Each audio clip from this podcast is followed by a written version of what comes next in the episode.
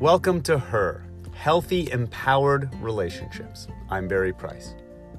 Attraction and desire are an important component of healthy relationships. Whether you are single, already in a relationship, or just working on yourself, taking some me time between relationships, attraction and desire are a critical component of creating the healthy skills, tools, and self image that it takes to be in a healthy, empowered relationship.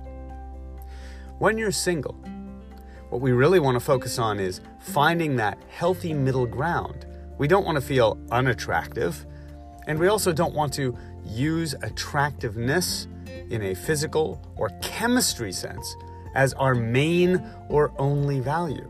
You know, when I was growing up, I was shy in my teens and became a player in my 20s. And most of my self worth with women at the time came from them noticing if they were attracted to me physically, going to the gym, dressing in ways that would create attention. But at the same time, what I was really doing was not giving myself the credit or the self worth to allow them to discover who I was, in addition to how I looked. So, attraction and desire initially can mean a lot of things when we meet a person. There is a way to feel desire for one another because of our mental traits, our emotional traits. It's allowing ourselves as we meet people to go beyond initial physical chemistry. So, if you're single, one of the things you can do is to begin asking yourself what traits in other people's personalities you find attractive. And then really considering which personality traits and qualities that you have as a person you also bring to the table so that you can start to feel desired and desirable in many, many ways. It is also important to love our body and feel physically attractive. It's not about just how you look, it's about how you feel about your body and how you look. When we get into relationships, marriages, and particularly many of uh, clients I have who are mothers, we can start to have a love hate relationship with the time we've had to meet our physical needs and how our body begins to change or look. The old jokes are that uh, once you get into a relationship or a marriage, you don't take as good a care of your body. It doesn't have to be true. Self care is sexy. By continuing to do the things that you did before to take great care of yourself, you can feel as attractive as you were before. Other ways to create that desire and attraction in a long term relationship include use of variety, not falling into just the same routines. That can be as simple as enjoying doing something different together, not even sexually.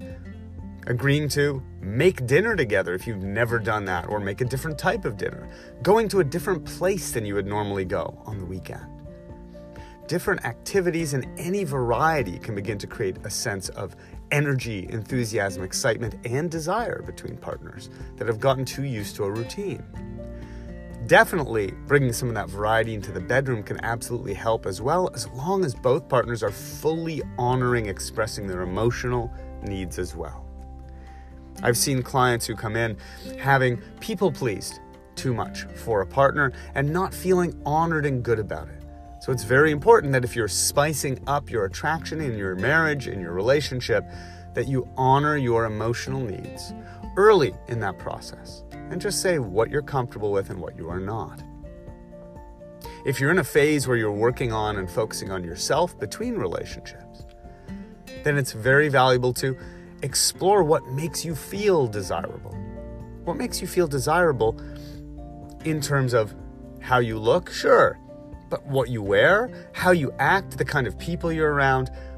But most importantly, it's going to be how you feel about yourself. Again, we're looking for that middle ground, not where we're looking to feel desirable just because we're craving attention we don't get, which was me in my 20s, and some of the clients who come in said I discovered my sexual power early on, and so I was using that to get my other emotional needs met. We're looking to find that part of you that feels you're most attractive and desirable because of who you are being, not how you're looking. So, for example, I began to notice in my later 20s as I began to do emotional work that I felt my most attractive when I was proud of myself for the other things I had done that day. If I had done professional development work, done a good job at work, taken care of my body in healthy ways, not just for appearance. The more I did things I felt good about myself for, the more confident and attractive I became to myself and to others. That's something we can cultivate within ourselves so that we're ready for the moment where you're going to go out and date or be in a partnership again. No matter where you are in your relationship journey, the theme is that your relationship with yourself and how attracted you are to who you are as a person, how happy you are with who you are as a person, will translate into your confidence and attractiveness to others. And then throw in a bit of variety to keep that desire going. And absolutely treat yourself to dressing and appearing a way you love. That's how we create and maintain attraction and desire. Much love.